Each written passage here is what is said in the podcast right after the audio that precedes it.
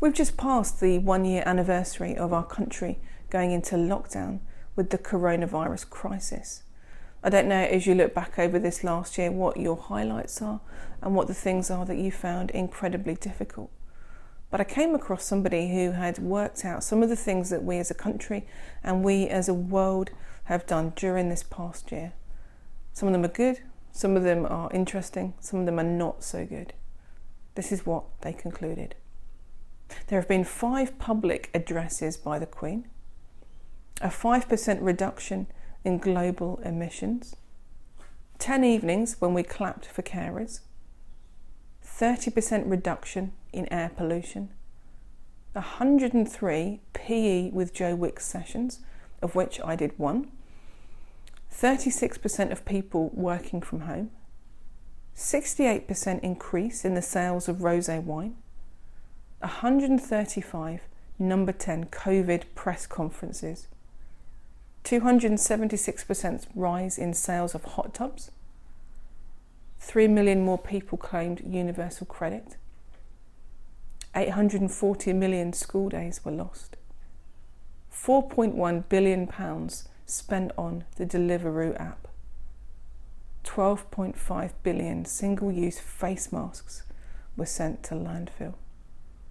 So there's good and there's bad stuff that's come out of this past year. For me, as I look back, there were times when I really enjoyed the slower pace to life. But if I'm honest, these last few months I have been frustrated, I have felt weary and tired and fed up of the whole thing, just wanting it to be over, just wanting to get to the promised land where it no longer has such an effect upon all of our lives. And there's been a passage that has been kind of my go to passage over the last few weeks and months. A passage that has given me a framework as to how I negotiate my tiredness and my lack of enthusiasm and just feeling jaded. And it comes from John's Gospel, John chapter 15. And this is Jesus talking to his disciples. He says this Remain in me as I also remain in you. No branch can bear fruit by itself it must remain in the vine. Neither can you bear fruit unless you remain in me. I am the vine, you are the branches. If you remain in me and I in you, you will bear much fruit. Apart from me, you can do nothing. If you do not remain in me, you are like a branch that is thrown away and withers. Such branches are picked up, thrown into the fire, and burned. If you remain in me and my words remain in you, ask whatever you wish and it will be done for you. This is to my Father's glory that you bear much fruit, showing yourselves to be my disciples. As the Father has loved me, so have I loved you. Now remain in my love. If you keep my commands, you will remain in my love, just as I have kept my Father's commands and remain in his love. I have told you this, so that my joy may be in you, and that your joy may be complete.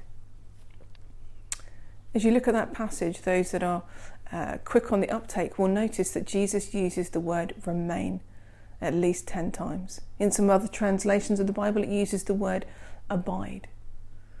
Now, when Jesus repeats something once, he's making a real point, but to repeat it 10 times, this is something key. This is something that Jesus is really trying to get us to begin to understand and to live in the light of.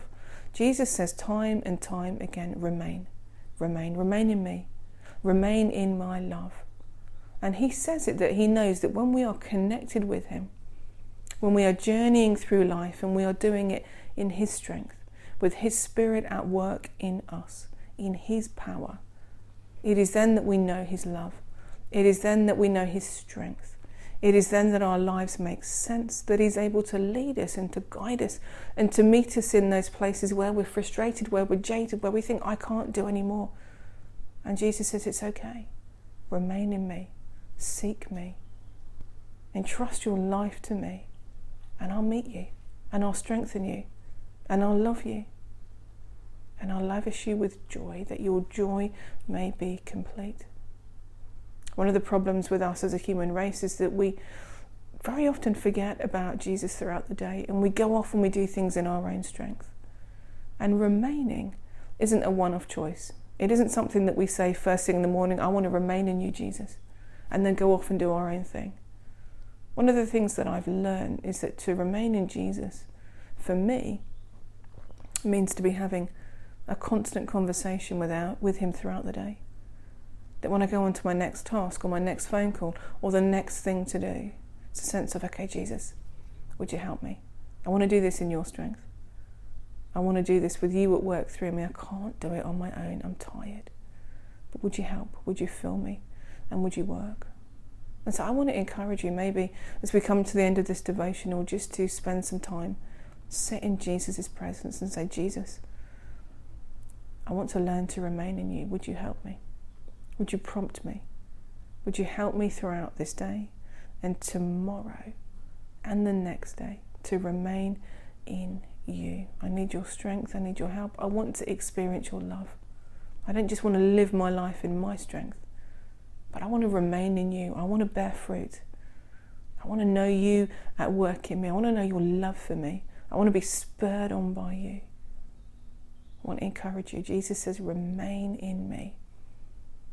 Let's seek to remain in him today, tomorrow, and in this week ahead.